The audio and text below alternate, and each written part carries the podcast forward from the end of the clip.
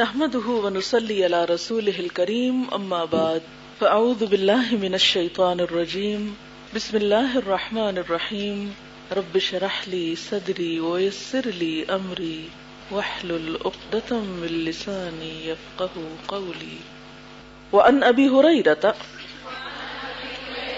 قال قال رسول الله صلى الله عليه وسلم قال خصلتان لا تجتمعان في منافق حسن سمت ولا فقه في الدين رواه الترمذي حضرت ابو حرارہ رضی اللہ تعالی عنہ سے روایت ہے، رسول اللہ صلی اللہ علیہ وسلم نے فرمایا، خصلتانی، دو خصلتیں۔ دو عادتیں، لا تجتمعانی، نہیں جمع ہو سکتی فی منافق کسی منافق میں۔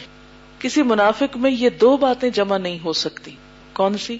حسن سمتن، ایک تو اچھا اخلاق، خلق نیک یعنی عمدہ اخلاق، ولا فقہ فی الدین، اور نہ دین کی سمجھ۔ منافقین کی صفت قرآن پاک میں کیا بتائی گئی ہے؟ منافقین کی کچھ صفات ہیں پہلے پارے میں، جھوٹ بولتے ہیں اور کیا کرتے ہیں؟ دھوکا دیتے ہیں اور کیا کرتے ہیں؟ لا یش ارون اور کیا ہے؟ لا یعلمون۔ لڑائی کرنے میں گالی گلوچ پہ اترنا منافقت کی علامت ہے نا؟ جھوٹ بولنا بھی بد اخلاقی ہے، منافقت کی علامت ہے۔ وعدہ خلافی بھی بد اخلاقی میں شمار ہوتا ہے۔ امانت میں خیانت بھی بد اخلاقی میں شمار ہوتا ہے۔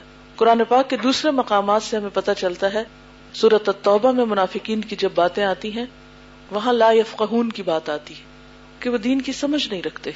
نہ انہیں دین میں سمجھ بوجھ پیدا کرنے کا شوق ہے، نہ انہیں دین کی کوئی بات سمجھ میں آتی۔ ان کا شعور ہی کام نہیں کرتا۔ دین کی سمجھ کا تعلق کیا محض ذہانت سے؟ کوئی بہت مشکل باتیں ہوتی ہیں دین کی؟ نہیں، بہت آسان ہے ہمارا دین۔ روزمرہ کے عمل کی باتیں جو ہیں، ان میں کوئی پیچیدگی نہیں ہے۔ لیکن کچھ لوگوں کو سمجھ کیوں نہیں آتی؟ کون سی بات ہمیں سمجھ میں نہیں آتی؟ جو ہم کرنا نہیں چاہتے، جس کا ہمیں شوق ہی نہیں۔ جس میں ہماری کوئی دلچسپی نہیں۔ وہ نتیجہ کیا ہوگا؟ ہمیں سمجھ بھی نہیں آئیں گی۔ اور کون سی بات سمجھ میں آتی؟ جس میں ہمارا اپنا پرسنل انٹرسٹ یا کوئی مفاد ہوتا ہے۔ وہ دور سے بھی سمجھ میں آ جاتی۔ تو منافق میں دو عادتیں جمع نہیں ہو سکتی۔ اب اپنے آپ کو پرکھیے اس پر۔ اپنے اخلاق کے بارے میں سوچیے کہ جب ہم کسی سے گفتگو کرتے ہیں تو ہمارا انداز کیا ہوتا ہے؟ ہم دوسروں کے بارے میں کس قسم کا گمان رکھتے ہیں؟ اچھا حسن اخلاق کس چیز کا نام ہے؟ کس کو کہتے ہیں حسن اخلاق؟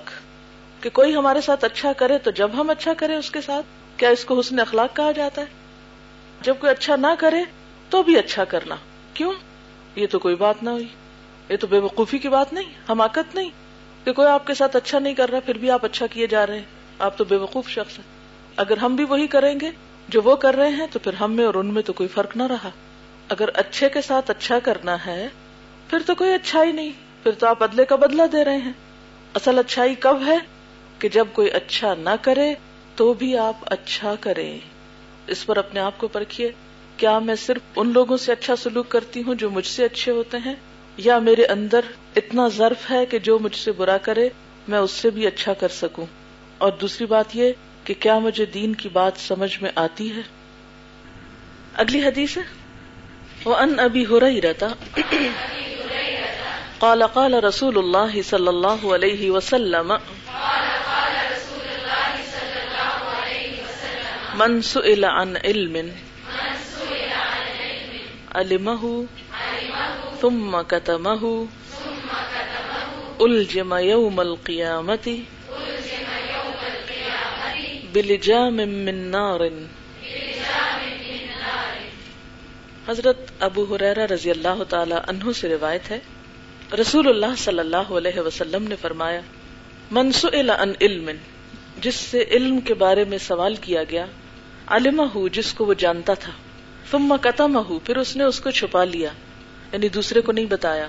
الجم یوم القیامت قیامت کے دن لگام پہنایا جائے گا بلجام من نار آگ کی لگام میں سے۔ رواہ احمد و ابو داود و ترمدی یعنی جو شخص علم جانتا ہو پھر اس سے کوئی پوچھے۔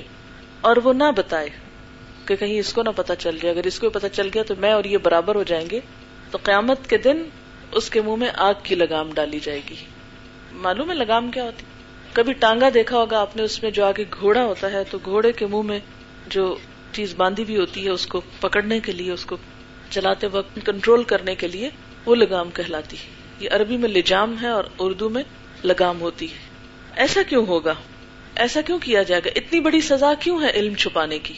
یعنی مال کا صدقہ اگر آپ کے پاس مال ہے اور کسی نے آپ سے سوال کیا کہ مجھے بھی کچھ دے دو، تو آپ کے پاس چوائس ہے، آپ دیں یا نہ دیں۔ کہیں یہ نہیں آیا کہ جس کے پاس مال ہو اور کوئی اس سے مانگے اور پھر وہ اس کو نہ دے، تو اس کے ساتھ ایسا سلوک کیا جائے گا قیامت کے دن۔ لیکن علم کے بارے میں یہ بات کہی گئی ہے کہ جس کے پاس علم ہو اور پھر وہ نہ دے دوسرے کو اس کے مانگنے کے باوجود اچھا کیا اس کا یہ مطلب ہے کہ اگر ٹیچر کو اسائنمنٹ دے اور ہم نے محنت کر کے اسائنمنٹ کی ہو اور پھر دوسری اسٹوڈینٹ کہ مجھے فوٹو کاپی کرنے کے لیے، نقل کرنے کے لیے دے دو اور ہم اس کو نہ دے تو ہمارے ساتھ ایسا ہی ہوگا؟ یہ اس کا مطلب نہیں ہے۔ اس کا مطلب کیا ہے؟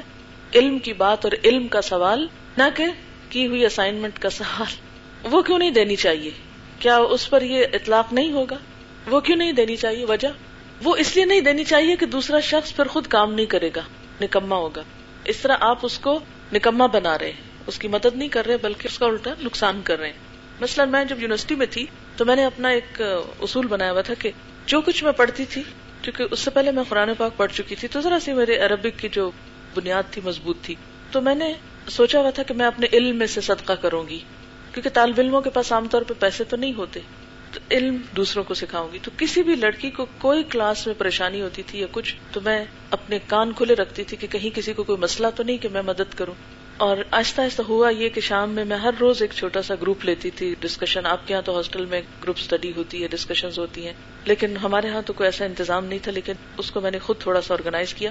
اور سب اسٹوڈینٹس کے ساتھ مل کے گروپ اسٹڈی ہم شام کو کرتے تھے۔ اس میں میں ایک ایک چیز ان کو سکھاتی تھی۔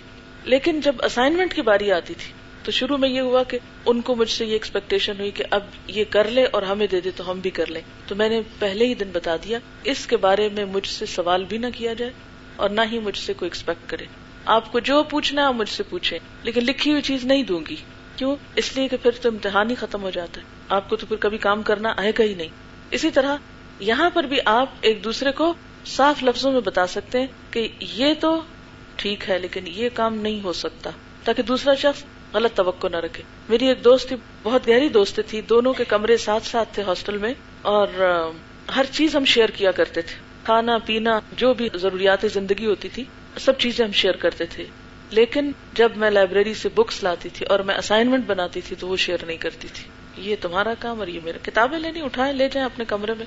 پڑھیں جتنا چاہیں، جو لکھیں، لیکن لکھی ہوئی چیز نہیں۔ تو اس سے کیا ہوا، ہماری دوستی پہ کبھی فرق نہیں آیا تھا۔ کبھی مشکل نہیں ہوتی تھی۔ کیونکہ وہ ایکسپیکٹ نہیں کرتی تھی۔ اسے پتا تھا کہ یہ میرا حق نہیں۔ ورنہ کیا ہوتا ہے؟ عام طور پہ دوستیاں متاثر ہو جاتی ہیں۔ کہ یہ کیسی دوست ہے کہ مجھے اپنی اسائنمنٹ بھی نہیں دیتی۔ یہ تو سب فراڈ ہے۔ جو سیکھنا ہے سیکھیں جو چاہیے لیں یہ بالکل وہی معاملہ ہے جسے آپ صلی اللہ علیہ وسلم نے بھی قیامت کے بارے میں اپنے خاندان کو اکٹھا کیا اور فرمایا، اے بنی ہاشم، اے عبد مناف، اے پھپھی صفیہ، اے بیٹی فاطمہ، سلونی ممالی ما شئتم۔ میرے مال میں سے جو چاہتے ہو مانگو، جو چاہیے مانگو، لے لو۔ لیکن یہ یاد رکھو کہ میں قیامت کے دن تمہارے کسی کام نہ ہوں گا۔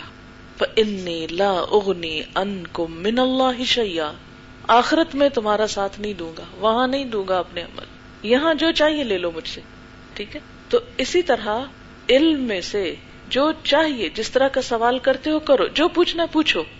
لیکن اسائنمنٹ کیا ہے؟ امال نامے کی طرح ہے۔ یہ نہیں دی جا سکتی۔ تو آپ لوگ بھی ایک دوسرے کو علم کے معاملے میں کوئی بخل نہ کرے لیکن جہاں کام کرنے کی باری آئے، تو سب کو کام کرنا چاہیے۔ یہاں کس قسم کے علم کے چھپانے کی بات ہے بنیادی طور پر؟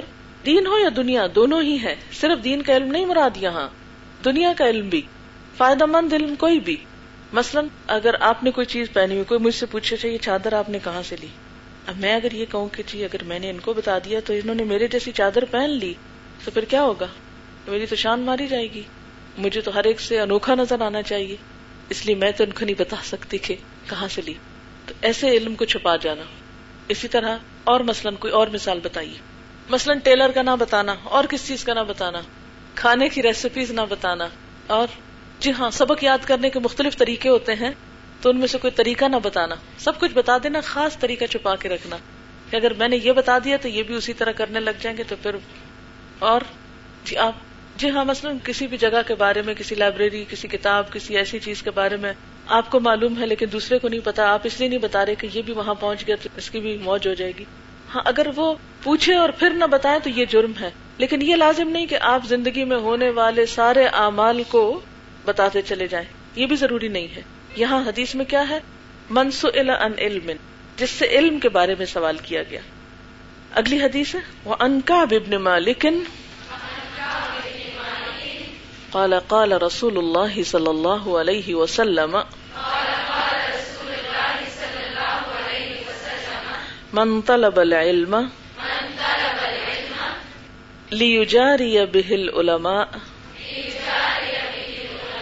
او ليماري به السفهاء او يصرف به وجوه الناس. يصرف به وجوه الناس إليه ادخلہ اللہ النار. حضرت کاب بن مالک رضی اللہ تعالی عنہ سے روایت ہے رسول اللہ صلی اللہ علیہ وسلم نے فرمایا، من طلب العلم، جس نے علم طلب کیا یا علم حاصل کیا، کیوں؟ لیجاری بہل علماء تاکہ علماء پہ فخر کر سکے۔ او، یا لیماری بہ صفحا بے وقوف لوگوں سے جھگڑا کر سکے۔ او یسرف بھی وجوہ الناس، یا لوگوں کے چہرے اپنی طرف متوجہ کرے الہی اپنی طرف۔ ادخلہ اللہ النار، اللہ اس کو آگ میں داخل کرے گا۔ اب آپ دیکھیں کہ علم سیکھنے کی کتنی فضیلت ہے۔ وفی سبیل اللہ اتنا اجر، اتنا ثواب، سب کچھ ہے۔ لیکن اگر اس کی نیت درست نہیں، علم حاصل کرنے کے مقاصد اچھے نہیں، تو پھر کیا ہے؟ نقصان بھی بہت بڑا ہے، سزا بھی بہت بڑی ہے۔ تو مقاصد کی خرابی میں تین چیزیں شامل ہیں۔ نمبر ایک، علماء کا مقابلہ۔ نمبر دو فقہا سے جھگڑا۔ اور نمبر تین لوگوں کو اپنی طرف متوجہ کرنا، واہ واہ چانا علماء کا مقابلہ کیا ہے؟ مثلاً یہ ہے کہ اگر کسی کو کسی بڑے مقام پہ فائز دیکھا، تو انسان اپنے دل میں نیت یہ کر لے کہ میں بھی، ایک تو ہوتا نا کہ رشک رشک تو جائز ہے نا؟ کہ ایک شخص جس کے پاس علم ہے، وہ سیکھتا ہے، سکھاتا ہے، دن رات اس کو خرچ کرتا ہے اللہ کے راستے میں، تو انسان اس پہ رش کر سکتا ہے اور تمنا کر سکتا ہے کہ اللہ، مجھے بھی تو ایسا بنا۔ اور ایک یہ ہے کہ علماء پہ فخر کرنا۔ کہ تم کیا چیزوں میں تم سے بڑا بن کے دکھاؤں گا؟ یعنی ایسا مقابلہ جو انہیلدی ہو۔ اور صفحا یا بے وقوفوں سے جھگڑنے کا کیا مطلب ہے؟ بحث مباحثہ کرنا، ان کو لیٹ ڈاؤن کرنا، حقیر سمجھنا، ٹھیک ہے؟ یعنی اپنے آپ کی اہمیت جتانے کے لیے جو ناسمجھ بےچارے لوگ ہیں، ان سے سوال کرنا، ایسے سوال کرنا جس سے ان کو زچ کیا جا سکے۔ کبھی آپ کے ساتھ تو نہیں ایسا ہوا؟ یعنی کچھ لوگوں کی عادت ہوتی ہے نا کہ اگر ان کے پاس زیادہ علم ہو، تو وہ کیا کرتے ہیں؟ جن کے پاس نہ ہو، ان کے ساتھ کیا معاملہ کرتے ہیں؟ کیا سلوک کرتے ہیں ان کے ساتھ؟ ایسے ایسے ٹیڑھے سوال ان سے کریں گے کہ جس سے دوسرے لوگ شرمندہ اور ذلیل ہو کے رہ جائیں۔ ایک تو نا کسی کو سکھانے کے لیے سوال کرنا۔ مثلا آپ کی کوئی ٹیچر آپ سے کوئی سوال کرتی ہے، کوئی پوچھتی ہے اچھا اس کے بارے میں بتائیے، یہ چیز کیسے وہ ایک اور چیز ہے۔ اور ایک سوال یہ ہوتا ہے کہ دوسرے کو نیچا دکھایا جائے زلیل و خار کیا جائے، دوسرے کو شرمندہ کیا جائے، دوسرے پہ ثابت کیا جائے کہ یو نو نتھنگ کچھ نہیں آتا تم کو، کوئی چیز نہیں ہو تم۔ اس طرح کا انداز نہیں اختیار کرنا چاہیے، ٹھیک ہے؟ یعنی اللہ آپ کو قرآن کی نعمت دے رہا ہے، علم دے رہا ہے، تو آپ کو کس چیز سے بچنا ہے؟ کہ جو لوگ مثلاً آپ کے گھر میں ہیں، یا آپ کے ہمسائے میں ہیں، یا آپ کی پرانی دوستیں ہیں، جن کو نہیں آتا یہ علم، تو آپ نے ان کے سامنے شو آف نہیں کرنا کہ ہمیں بہت آ گیا ہے۔ ہم بہت جانتے ہیں۔ بلکہ کس طرح کا معاملہ کرنا ہے؟ آجزی کا معاملہ، کہ اللہ ہی بہتر جانتا ہے۔ اور اس میں ایک ہیلپنگ ایٹیٹیوڈ ہوتا ہے نا۔ ایک شخص جس کو کچھ نہیں آتا، آپ اس کو عزت سے، پیار سے، محبت سے سکھاتے ہیں۔ اور ایک یہ ہے کہ آپ اس کو ٹیز کرتے ہیں۔ کیا پڑھا تم نے؟ عمر گوائی تانے دیتے ہیں، جھگڑے کرتے ہیں، بحثیں کرتے ہیں۔ یعنی بے وجہ ٹیسٹ کرنا دوسرے کو۔ اور اس کو ثابت کرنا کہ تم کچھ نہیں جانتے۔ کیونکہ ہر شخص کسی نہ کسی معاملے میں یعنی بڑے سے بڑا عالم بھی، آپ نے دیکھا ہوگا کہ بعض اوقات کسی خاص معاملے میں اس کا علم نہیں ہوتا۔ ایک موقع پر حضور صلی اللہ علیہ وسلم جب مدینہ تشریف لائے تو اہل مدینہ کیا کیا کرتے تھے؟ کھجور کے درختوں کو پیوند کرتے تھے۔ اس سے پھل بہت آتا تھا۔ تو آپ صلی اللہ علیہ وسلم نے کہا کہ تم نہ کیا کرو، یہ کیوں کرتے ہو؟ مطلب ایسی مشقت ہے، محنت ہے، فالتو کی۔ پیوند کرنے کو مطلب سمجھتے ڈرافٹنگ یعنی ایک درخت کی ٹہنی کو دوسرے کے ساتھ جوڑ کے اس کو اوپر سے پٹی سی باندھ دی جاتی ہے پیچ کرنا۔ تو ہوا یہ کہ اس سال پھل کم آیا۔ تو آپ نے جب پوچھا تو لوگوں نے کہا کہ آپ نے چونکہ منع کیا تھا تو اس لیے ہم نے وہ کام نہیں کیا، اس وجہ سے پھل کام ہے تو آپ نے فرمایا ان تم عالم امور دنیا کو تم اپنی دنیا کے امور کو زیادہ جانتے۔ جو کرتے تھے وہی کرو، تاکہ پھل کم نہ آئے۔ حالانکہ آپ اللہ کے پیغمبر تھے۔ لیکن اس واقعے سے بتانا کیا مقصود تھا؟ اس نوز باللہ، یہ مطلب نہیں کہ آپ کے پاس علم نہیں تھا یا کوئی آپ کے مرتبے میں اس سے کمی ہوتی۔ مطلب یہ ہے کہ ہر شخص کا اپنا ایک فیلڈ ہوتا ہے۔ اور دوسرے فیلڈ میں وہ ضروری نہیں کہ ایکسپرٹ ہو۔ اب آپ دیکھیں کہ ایک میڈیسن کا شعبہ ہے۔ اس میں کتنے فیلڈ آ گئے؟ آپ کسی ہسپتال میں ذرا جا کے کھڑے ہوں ڈاکٹرز کے ناموں کی لسٹ پڑھیں اور شعبہ جات کے نام پڑھیں، تو کیا کچھ ہوگا اس میں؟ بہت سارے شعبے آ جاتے ہیں نا اس میں۔ یعنی اسکن سے لے کے ہڈیوں سے لے کے خون، گوشت، مسل اور الگ الگ آرگنس اور پھر ان کے اندر بھی مزید ڈویژن تو یہ سب کیا ہے؟ علم کے شعبے ہیں۔ اب اگر آپ اسکن اسپیشلسٹ کے پاس جاتے ہیں اور اس سے آپ کڈنیز کا مسئلہ ڈسکس کرنے لگتے ہیں۔ تو ٹھیک ہے، وہ ایک ستی نالج تو رکھتا ہے، لیکن ڈیٹیل میں نہیں جانتا۔ تو اب آپ کہیں تم کیسے ڈاکٹر ہو جس کو یہ نہیں پتا؟ تو یہ نہیں کہہ سکتے ہم۔ ہر شخص کی ایک لمٹ ہے۔ اب اگر ایک شخص ایک فیلڈ کا ماہر ہو گیا ہے اسپیشلسٹ ہو گیا اور وہ دوسرے کو اس فیلڈ میں بے وقوف بنائے، اس سے بحث کرے، مباحثہ کرے، تو یہ تو کوئی اچھی بات نہ ہوئی۔ اور تیسری چیز یہ کہ لوگوں کے چہرے اپنی طرف متوجہ کرے۔ اس کا کیا مطلب ہے؟ لوگوں کے چہرے اپنی طرف متوجہ کرنا کہ لوگوں کی بھیڑ آس پاس ہو جائے میرے، بہت سے لوگ میرے پاس آ جائیں۔ میں اتنا پڑھوں، ایسا پڑھوں، اتنا سیکھوں، لوگوں کا ہجوم کٹھا کروں۔ یہ نیت نہیں ہونی چاہیے۔ آپ کو کیا خبر کہ اگر ایک شخص بھی آپ سے اچھی طرح سیکھ گیا تو معلوم نہیں وہ کتنے فائدے کا اور ہو سکتا ہے کہ سارے ہجوم میں سے کوئی کسی کام کا نہ ہو۔ یعنی لوگوں کی توجہ حاصل کرنے کے لیے نہیں سیکھنا۔ کون سے تین مقاصد جو ہیں وہ درست نہیں ہے علم سیکھنے کے؟ علماء کا مقابلہ نہیں کرنا یعنی اپنے سے زیادہ علم رکھنے والوں سے مقابلہ بازی نہیں کرنی۔ رشک تو کرنا ہے، لیکن کیا نہیں کرنا؟ مقابلہ نہیں کرنا۔ اپنے سے چھوٹوں یا کم علم والوں سے جھگڑا نہیں کرنا۔ اور لوگوں کی توجہ اور لوگوں کی تعریف چاہنے کے لیے نہیں علم حاصل کرنا۔ اچھا لوگوں میں ضروری نہیں ہے کہ عوام الناس اور پبلک ہو۔ اس میں بعض اوقات ہم فیملیز میں بھی تو مقابلے کرتے نا۔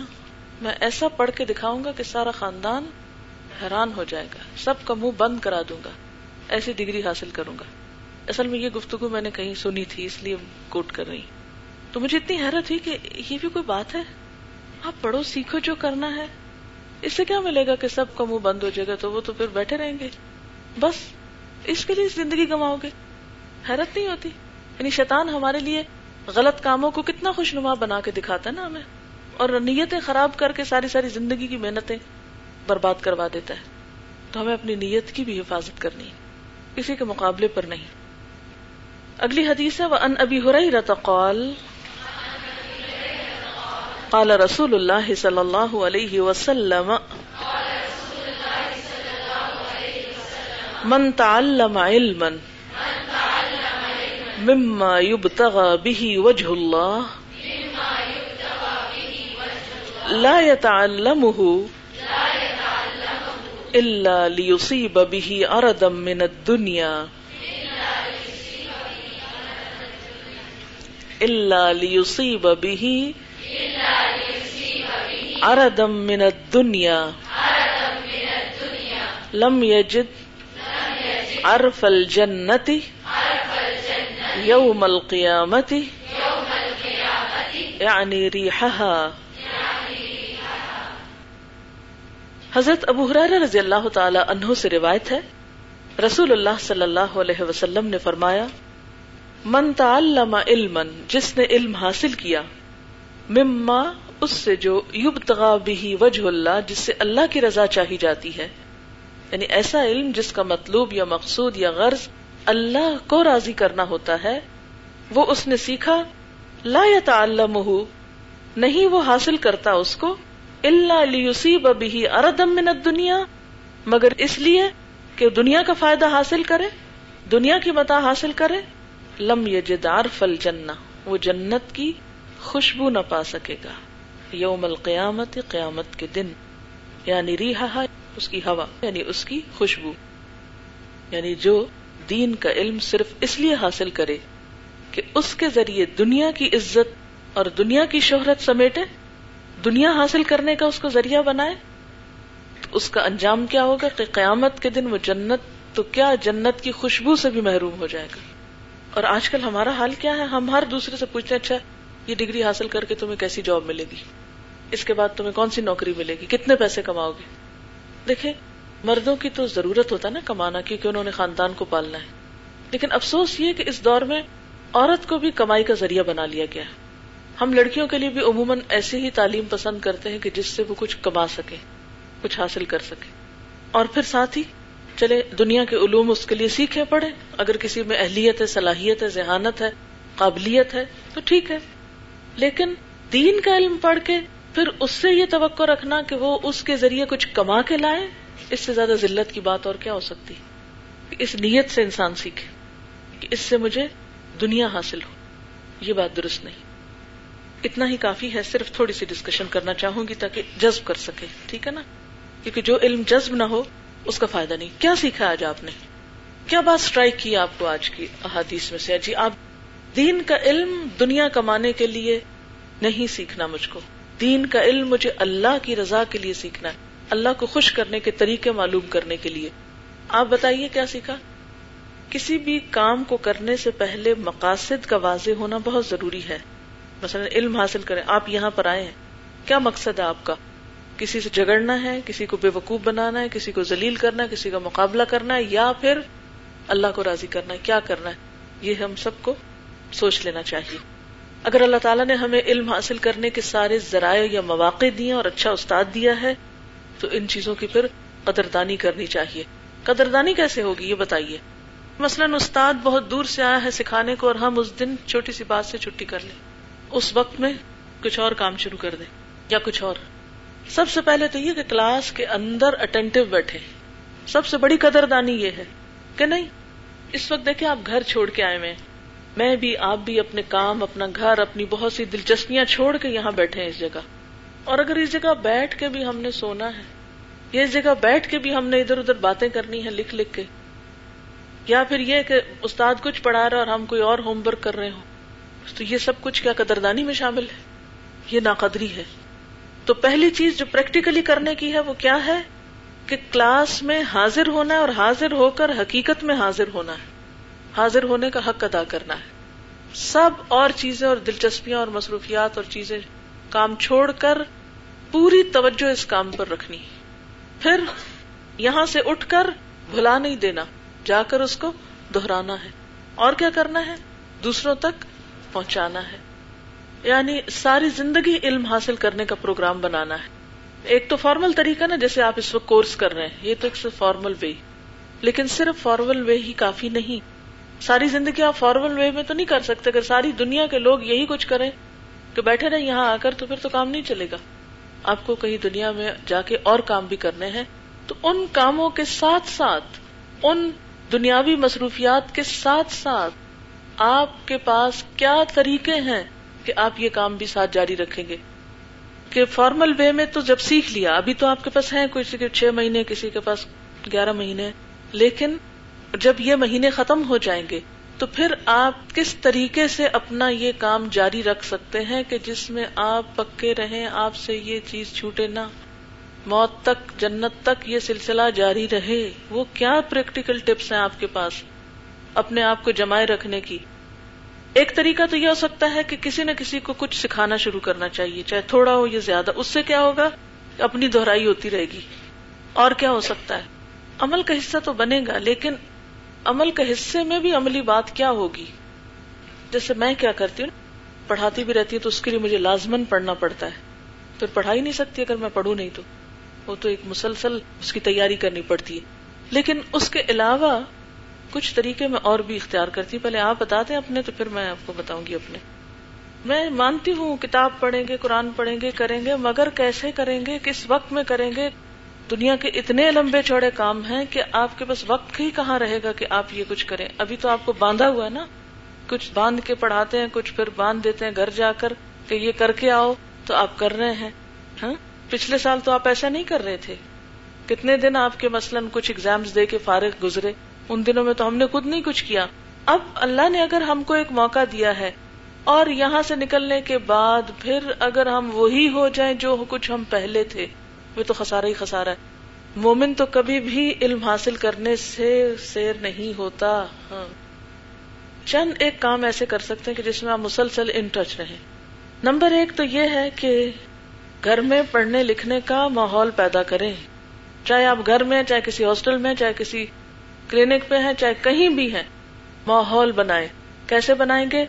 مثلا میں کسی کے گھر گئی تو میں نے دیکھا کہ انہوں نے اپنے کچن میں باقی تمام چیزوں کے ساتھ ایک چھوٹا سا شیلف جو ہے، بکس کا بھی رکھا ہوا تھا، کچن کے اندر ہی۔ اور ساتھ ہی لکھنے کا ٹیبل لیمپ اور وہ جو ڈائننگ چیئر تھی، وہ اس طرف کو موڑ کے وہ اپنا ڈیسک سا بنا لیتی تو کہتی کہ کام کرتے کرتے تھوڑا سا بھی اگر مجھے ٹائم ملتا ہے تو میں فوراً یہیں بیٹھ کے کچھ نہ کچھ لکھنے پڑھنے کا کام کر لیتی۔ ہوں اسی طرح ایک رائٹر تھی، ان سے میری ایک دفعہ ملاقات ہوئی تو میں نے ان سے کہا کہ آپ نے اتنا کیسے لکھا ہے؟ وہ کہنے لگی کہ میں صرف فارغ اوقات میں نہیں لکھتی، میں اپنے کام کے اوقات میں بھی بیچ میں سے وقت نکالتی ہوں۔ مثلاً یہ کہ کچن میں کام کر رہی ہوتی ہوں تو میں ساتھ ساتھ جب مجھے جو جو خیالات آتے جاتے ہیں، آپ کو پتا کہ چمچہ ہلاتے ہوئے بہت سے خیالات آتے ہیں، جھاڑو لگاتے ہوئے بہت سے خیالات آتے ہیں۔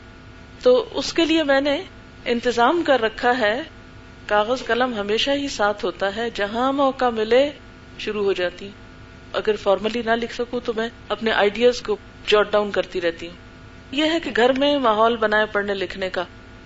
نمبر ایک یہ کہ کوئی کارنر ضرور رکھے چاہے دو کتابیں ہوں آپ کے پاس یا زیادہ ہوں۔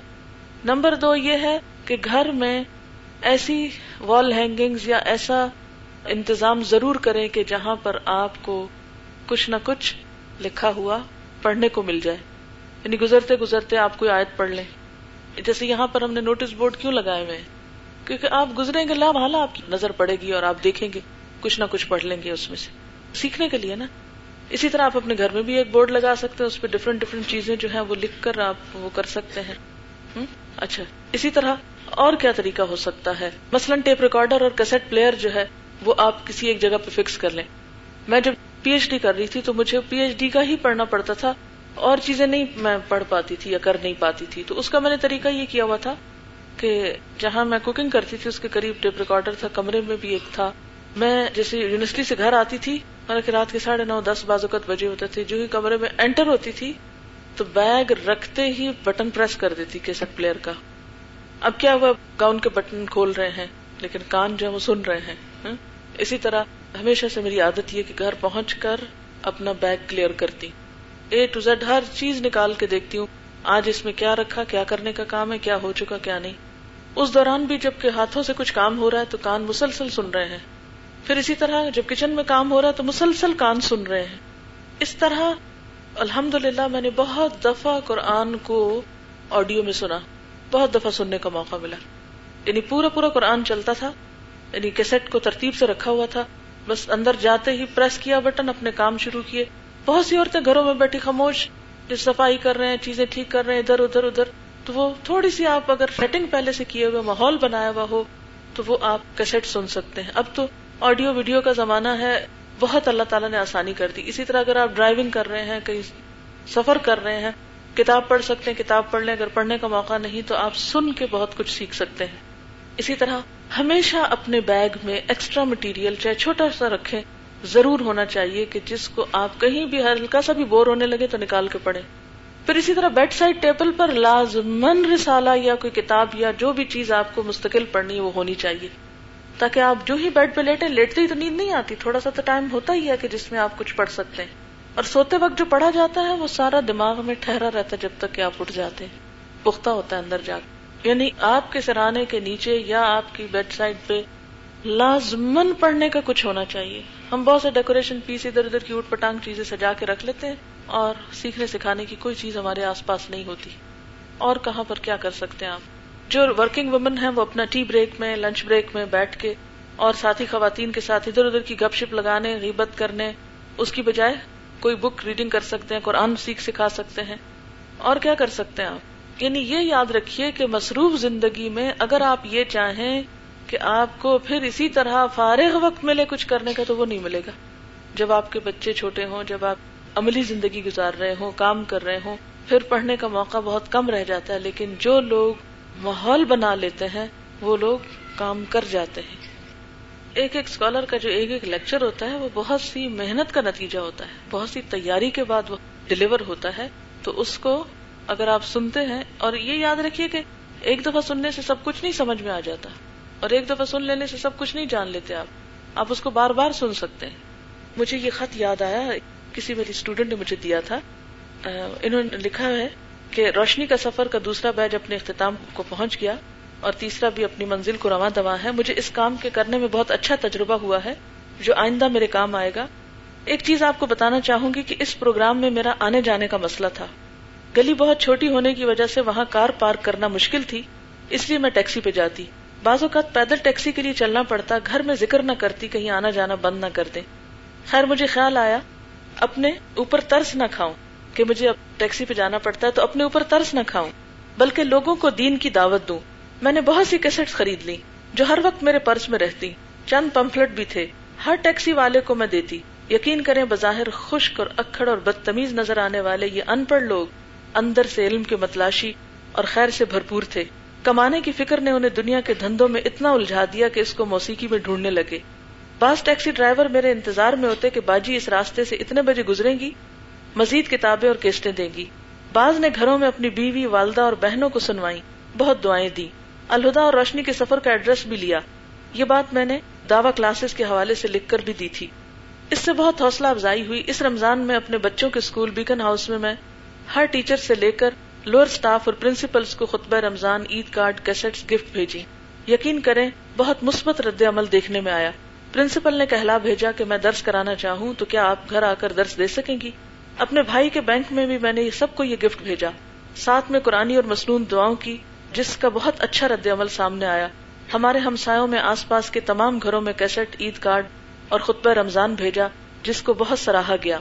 مجھے ایسے لگ رہا تھا کہ کوئی بڑی طاقت میرے ذہن میں ڈالتی جا رہی ہے۔ اب ایسے کرو، فلاں کو بھیجو۔ خیر، میں اللہ تعالیٰ کی شکر گزار ہوں۔ وہ ایسے ہی میرے ذہن میں آئیڈیاز ڈالتے رہے ہیں۔ اس سے میرے بچوں میں بہت تبدیلی آئی ہے، کیونکہ بانٹنے کا کام انہوں نے کیا۔ ان کے کہنے پر تراوی میں مسجد میں بھی کیسٹس اور خطبہ رمضان تقسیم کیا گیا، جس کا انتظام دونوں بچوں نے کیا۔ اب آپ دیکھیں کہ یہ ہماری ایک اسٹاف ممبر ہیں جنہوں نے اپنا ایکسپیرینس مجھ سے شیئر کیا۔ اب وہ میں نے آپ سب کے ساتھ شیئر کر لیا، سب کو ایک آئیڈیا مل گیا کہ بعض اوقات ایسے لوگ جو راستے میں ہوتے ہیں جن کو آپ نہیں جانتے، آپ ان کو کوئی چیز دیتے ہیں، وہ ایسا صدقہ ہے کہ جس کا آپ ریٹرن نہیں چاہتے۔ اور وہ دائیں ہاتھ سے دیں تو بائیں کو خبر نہ ہو، وہ اس میں آ جاتا ہے۔ اور معلوم نہیں اس سے ان کی زندگی میں کتنی تبدیلی ہو۔ سبحانك اللهم وبحمدك نشهد ان لا اله الا انت نستغفرك ونتوب اليك والسلام علیکم ورحمۃ اللہ وبرکاتہ